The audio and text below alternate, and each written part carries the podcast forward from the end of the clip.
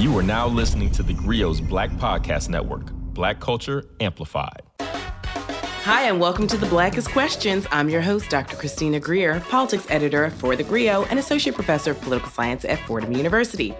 In this podcast, we ask our guests five of the blackest questions so we can learn a little bit more about them and have some fun while we're doing it.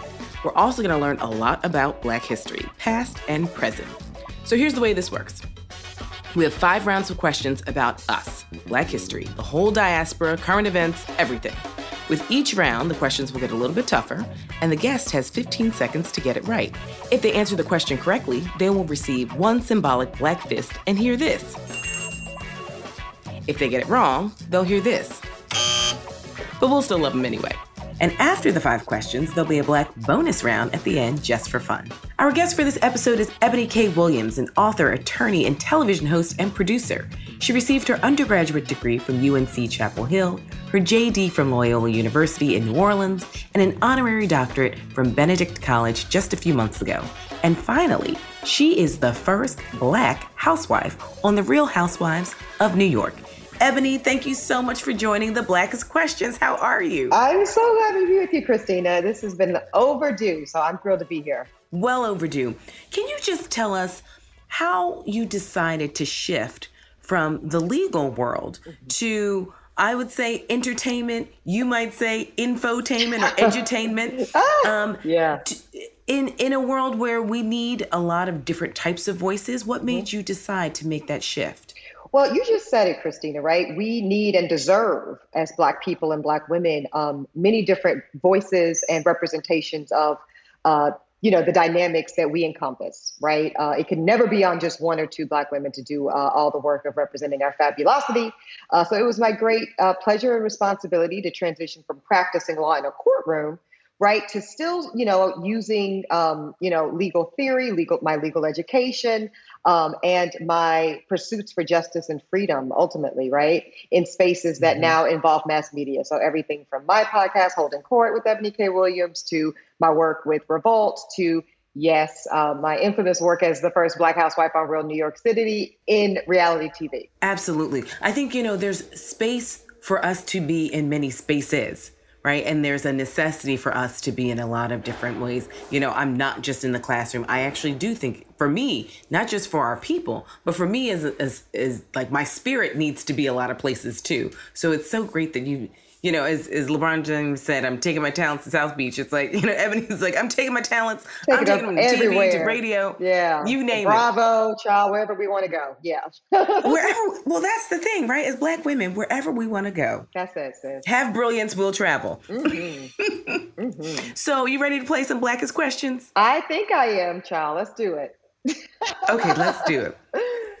First question what is the name of the movie that was released on October 24th, 1978, and stars Diana Ross, Michael Jackson, Richard Pryor, and Lena Horne, to name just a few? Well, anything Michael Jackson, I better know, child, because I am a massive MJ fan. That would be The Wiz. That is correct. Yes. It was originally a Broadway musical starring mm-hmm. Stephanie Mills in 1974. It was considered a commercial failure when it originally released but later became a cult classic and was adapted for television in 2015 on NBC. And it the the Wiz also starred Nipsey Russell, Ted Ross, and Mabel King. And during the production of the film, Michael Jackson and Quincy Jones connected. That's actually where they connected. And Jones went on to produce Off the Wall, Thriller, and Bad. And so growing up, do you remember watching The Wiz? Of course. I remember watching The Wiz. I even caught that very short Quincy Jones cameo that he made in The Wiz as the piano man. Um, but again, I, I am I am and my mother, Christina, massive MJ fan. So everything that was rooted in MJ, um, I digested. And really, believe it or not, MJ, uh, Michael Jackson is one of my greatest mentors. Um, I've never met Michael Jackson. I, have never had a conversation with Michael Jackson, but I talk to young people about this all the time, Christina. You don't have to be in personal relationship with someone for them to mentor you.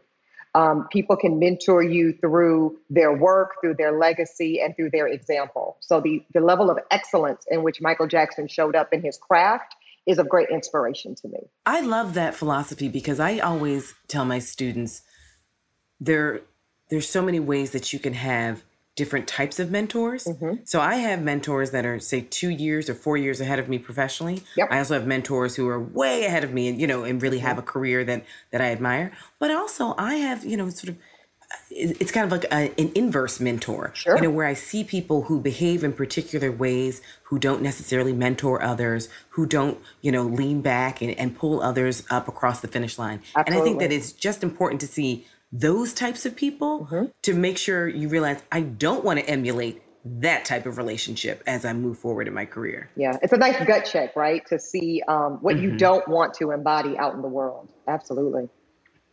Right. So, okay, shifting back to MJ. So, yes. we see a very young MJ in The Wiz. Mm-hmm. What is your favorite MJ album? Off the Wall. That was easy. Off the Wall is my favorite MJ album. Right. My favorite MJ song is um, probably somewhere between working day and night and don't stop till you get enough. Mm. You know, I like some of, you know, the older I get, the more I appreciate some of Michael Jackson's ballads. Yeah. You know, some of the slower. She's out of my life. You know, when, yeah, or, you know, um, uh, the lady of my life, you know, just, I just can't stop loving you. Mm-hmm. Yeah. Each time the he, wind really, blows, I Ooh, listen. Oh no, try. You don't, okay. want to, you don't want me to do that, Christina. Go ahead now. Well, I lip sing in church, so here we are. right. Okay, so you're already one for one. You ready to go on to the second question? Yes, ma'am. Let's keep it moving. Okay, let's do it. Let's keep this energy going. On April 5th, 2021, who was named the first black head coach for UNC's men's basketball team? Uh, that's Herbert. Um, child, what's Coach Herbert's last name? Herbert. Something start with a G, child. I think it's Hubert Davis. Davis, Coach who's born Davis. in Hubert Davis, Coach Davis, born in Winston Salem, North Carolina, attended UNC for undergraduate and graduate degrees, uh, and has a graduate degree in criminal justice.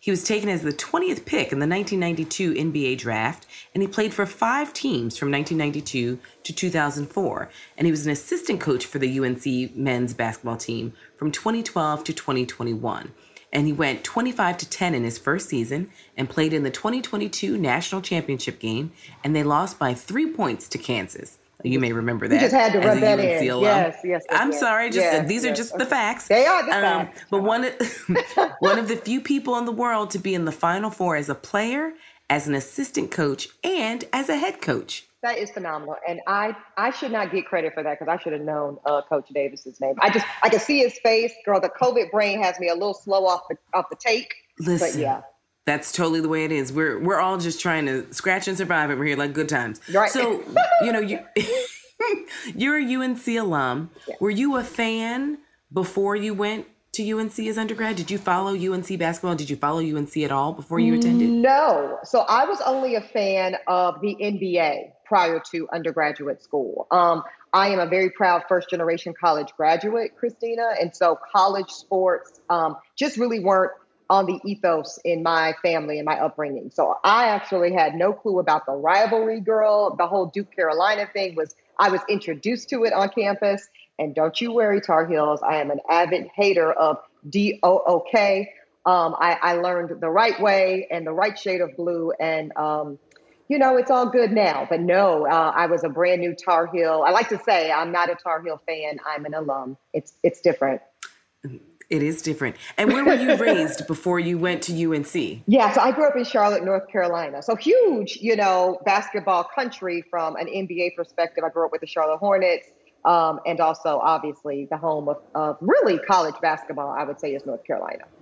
Now, did you feel going on? To, did you live on campus when you were an undergrad? All four years. Such a big nerd, and I was an RA, of course.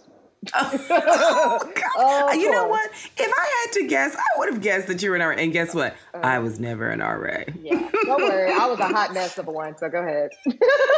so, but did, when you when you you said your first generation college, did it feel like you were entering into a totally different world, even though you're in the same state and going to university? Was it a huge shift, or how did it feel? Sort of going to you know a pretty prestigious campus that has not only world class academics, world class athletics. You know, you're in such a beautiful environment where, you know, so much of the UNC campus is deliberate to let you know you are at an elite institution and, and you should be treated and assumed as much. Sure, and you are accountable for maintaining that legacy, right? I feel like that was mm. a really big um, message um, the moment you set foot on campus. Everywhere on campus at UNC, as you know, you're reminded that we were the first public university. You're reminded of the legacy of um, the great intellectual heavyweights and athletic heavyweights, uh, you know, that that reside on that campus. So it was a huge different world for me, Christina, mainly because I was 16 years old when I I went to enroll, and you know, being literally a kid among giants. So it was a, a fresh world, an exciting world, uh, and really an opportunity for me to start cementing aspects of my family's legacy in new ways. That's really how I viewed my my ascension to UNC. That's beautiful. It's a beautiful way to to look at it. I have so many colleagues who work very closely as first generation professors and they work very closely with first generation students. That's just a really beautiful way to to to think about one's role in the academy. Okay. So, we're one for two but hey, let's keep going. Question yeah. number three. You ready? Yes. Let me okay. try to redeem myself. In the city's 300 year history, she made history and became the first woman to be elected mayor of New Orleans. Who is she? The uh, Latoya Cantrell. That's right, Mayor okay. Latoya Cantrell. Yes, okay. Great. She was sworn in May 7th, 2018, and was reelected for a second term on November 13th, 2021. She moved to New Orleans from Los Angeles in 1990 when she attended Xavier University and said, My soul has found its home in New Orleans. Um, and so, have you ever met Mayor Cantrell in funny, your studies when you were at Loyola or you're working in Louisiana? So, very funny story. Um, First of all, let me say, I thought that was a trick question, Christina, because you said first woman. And I was like, wait, I know Latoya is the first mayor, uh, Latoya Cantrell is the first black woman, but was there a white woman? And then I did a quick little rundown of the, the recent, you know, mayors I remember from New Orleans the past 50 years. And the answer was, eh, we are the first, um, as typical. Okay, so uh, I have not met Mayor Cantrell, but you know who has? My mother, Gloria J. Williams. She met her in an Ulta in New Orleans. Yes. Yes. And ran up to her and, um, you know, was complimenting uh, Cantrell on her skin um, and the beauty of her skin. And then um, she said something about me going to Loyola Law. And then Mayor Cantrell actually watched me on Real Housewives of New York. So they took an Ussy and sent it to me. It was very cute. Oh, I love it. I absolutely love it. And during your, you know, your time in New Orleans, which is a beautiful city, you know, I, am an urbanist and, you know, I study cities. And New Orleans has such a rich history. What are some of your favorite areas to visit or memories of New Orleans during your time there? Everyone I, always talks about the food, which is real, but there's real. so much yeah. more. I, I, mean, just the architecture for me is the architecture is, is splendid. Um, I am a fan of, of the Parisian aesthetic, and you know, as a New Orleans slash Southeast Louisiana native, you know, it's it's Creole culture, right? It is the the the hybrid and the synthesis of Africana meets uh, the French, you know, influence. Um, so the architecture is amazing. I love the Treme section of New Orleans. I love.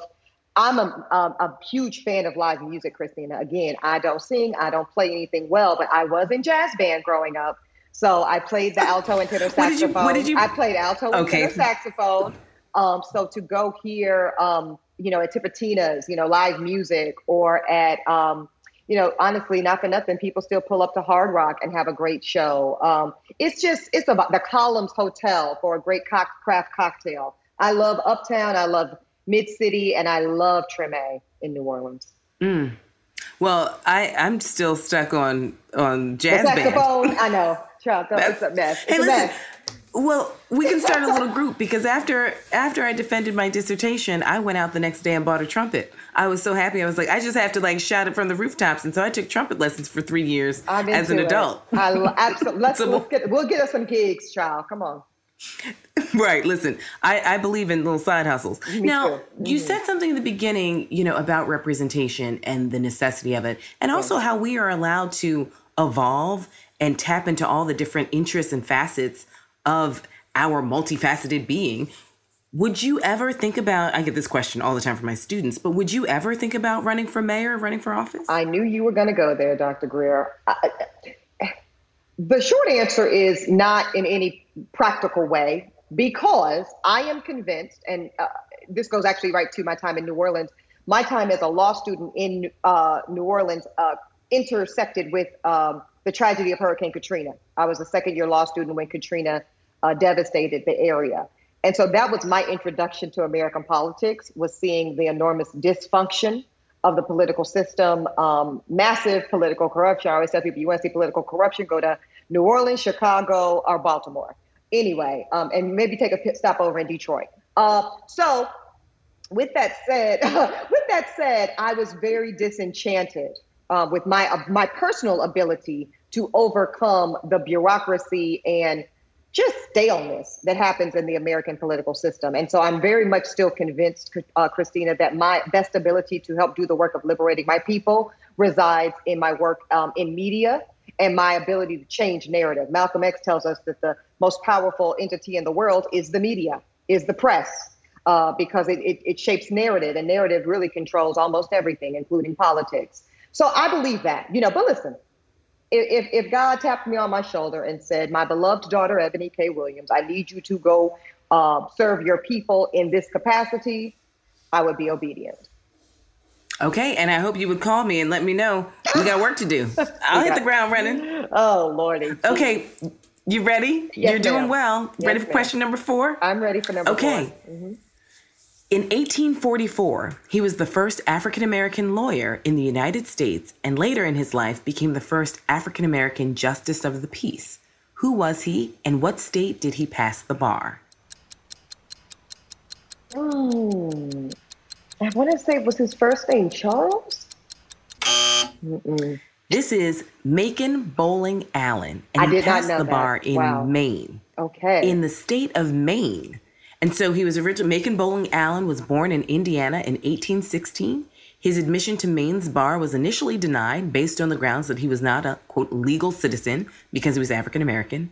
He persisted and prevailed. He earned admission on July 3rd, 1844, and continued to be a trailblazer and became the first black lawyer to practice in Massachusetts. And he helped found the first all African American law firm in South Carolina. And in 2021, data from the American Bar Association found that black attorneys make up 4.7% of all lawyers in the country. Can you believe that? Uh, Not even Sadly, I 5%. knew that stat. Uh, what's his name again, doctor Mm-hmm. His name is Macon Bolling Allen. Macon Bolling Allen. Beautiful. I learned a wonderful fact today. Great. What motivated you to go to law school? Going back to this notion of representation in all spaces and um, dispelling false narrative around blackness and black people. One of the things that was always really obvious and apparent to me, Christina, even as a kid, is just the the, the innate sense of subordination that black people are treated with and expected to expected to occupy in our country, uh, just on GP. And so it was always very important to me that as I ascended to adulthood, that I occupied a space that provided some sense of power, um, and not only personal power, but also the ability to empower others that looked like me, um, others that were positioned like me. Um, so in this nation, you know, lawyering is one of the good old professions that still permits an almost in, inherent sense of power when you go into a space. There is something innate um, when you when you introduce yourself as so and so esquire, so and so counselor of law. Um, your understanding um, and the presumption of intelligence and capability and capacity that goes along with lawyering, those were the things that drew me to the profession, to be very candid. Um, sometimes that's surprising to people uh, because they're used to more kind of altruistic answers like, I wanted to help people, you know, maintain Right, their justice. no. And, and that's part of it, of course. Um, you know, like most everyone we know, I've had family, uh, close family, uh, horrifically impacted by our criminal justice system and all of that. But that part aside, it was a little more strategic for me, Christina. It was a little more about making sure that upon my arrival as an adult professional black woman in this country, my credibility uh, was unimpeachable. Absolutely. Now, for our listeners, if really briefly, if someone said, Why should I go to law school? Like, you know, I, I'm young, I'm interested. What one little piece of advice would you give them if they said, I, I've decided I am going to go to law school? Give me a piece of advice, Miss Williams. Yeah, I think it's a, a great decision, first and foremost, which is already controversial in this, you know, student lo- loan era. go to law school, apply for as many grants and scholarships as possible. Um, if you do halfway decent on your LSAT, you got some pretty good grades, and you black, there's no excuse why you should not get some money. That aside, uh, it is an incredibly flexible degree. Let me tell you what I mean, Christina. You don't have to go to law school and spend your career practicing law. In fact, most of my law school classmates, black or otherwise, no longer practice. Some do, some are, some love it. Uh, some of my law school kind of not at my law school, but legal peers like uh, the great Chris Stewart, uh, Chris Chestnut. They're, they're, they're icons of the game at this point. Uh, I tip, tip my hat to them. But many of us um, are executives and, and, and doing fantastic in media. Many, many, Christina, are executives in business. Many are executives in real estate.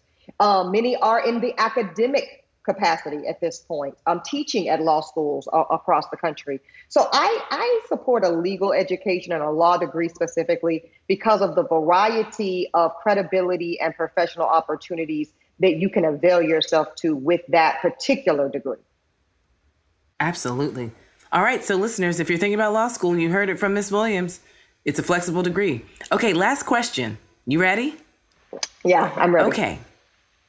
After becoming the first African American student to graduate from the UNC School of Law, they went on to become North Carolina's first African American Chief Justice of the North Carolina Supreme Court. Who were they? Is that Cheri Beasley? No. No, she's currently running, and yeah, I believe she she's the first the, black woman. Right. Yes, okay. of the North Carolina Carolina, North Carolina Supreme Court. she's cur- currently running mm-hmm. for U.S. Senate in yes. North Carolina. This is Henry Frye. Oh yes, Judge Frye. Yes, yes, yes, yes. Henry Frye. So he's born in 1932, graduated from North Carolina A&T with honors in 1959, after law school, he was the first African American elected to the General Assembly in the 20th century and was appointed to the North Carolina Supreme Court in 1983. And he served as Chief Justice from 1999 through 2001. And so, did you ever get to meet um, Justice Frye? I never got to meet Judge Frye, but I do believe I crossed paths with some of his family, Christina, because there's some something on campus that is named in Judge Frye's honor. I don't know if it's I don't know if it's a resident hall. I don't know what it is, but something's named after Judge Frye, and there's a there's a memorial to to him on campus. So no, he's a very big deal and a legal giant and a cultural giant for sure. Mm-hmm. And especially in the state of North Carolina, I mean, clearly laying a foundation for so many future generations of lawyers and legal scholars. Okay, I know you've got to get out of here, but I just have a few more quick questions from the bonus round. Are you ready? Yes, yes, please. Okay. I can't wait to hear your response. Oh, boy. Okay, here we go. Bounce music or New York rap? New York rap. Mary J. Blige or Janet Jackson? Janet Jackson, a thousand percent over. Ooh, hot takes. Yeah, hot takes. Better food, New Orleans or New York? New Orleans, no questions asked. We taught them how to cook. Ooh, girl, you got to come back so we can just take mm-hmm. off these earrings and, and get to talking. Mm-hmm. When, when you tell someone you're around the corner, how long does it take you to get there? Oh, me, about 30 minutes. Clearly, you already know that. Yeah. I'm like, that might be a conservative estimate, right. listeners. What do you say? Do you say I'm up the street or down the road? Up the street. And last but not least, the Jeffersons or Good Times? The Jeffersons. I'm actually not really here for Good Times. It's a little oh, too a little too Sambo to me, especially the later oh, the later season.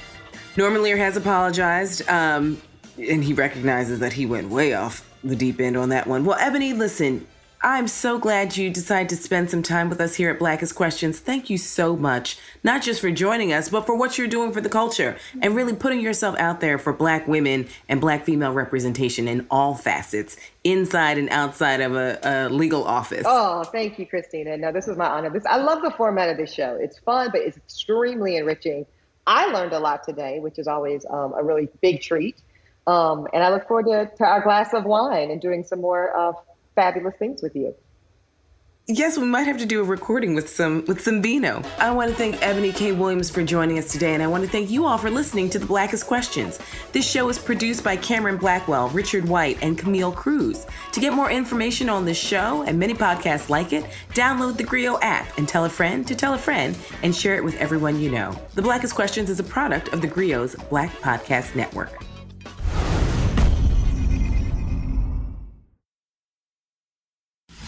What's going on, everybody? Panama Jackson here, and I'm the host of the Dear Culture podcast on the Grio Black Podcast Network. And I'm telling you to check us out every Thursday on the Grio's app to make sure you get that new, amazing, original black content, that awesome creativity. Check us out. Dear Culture, Panama Jackson, out.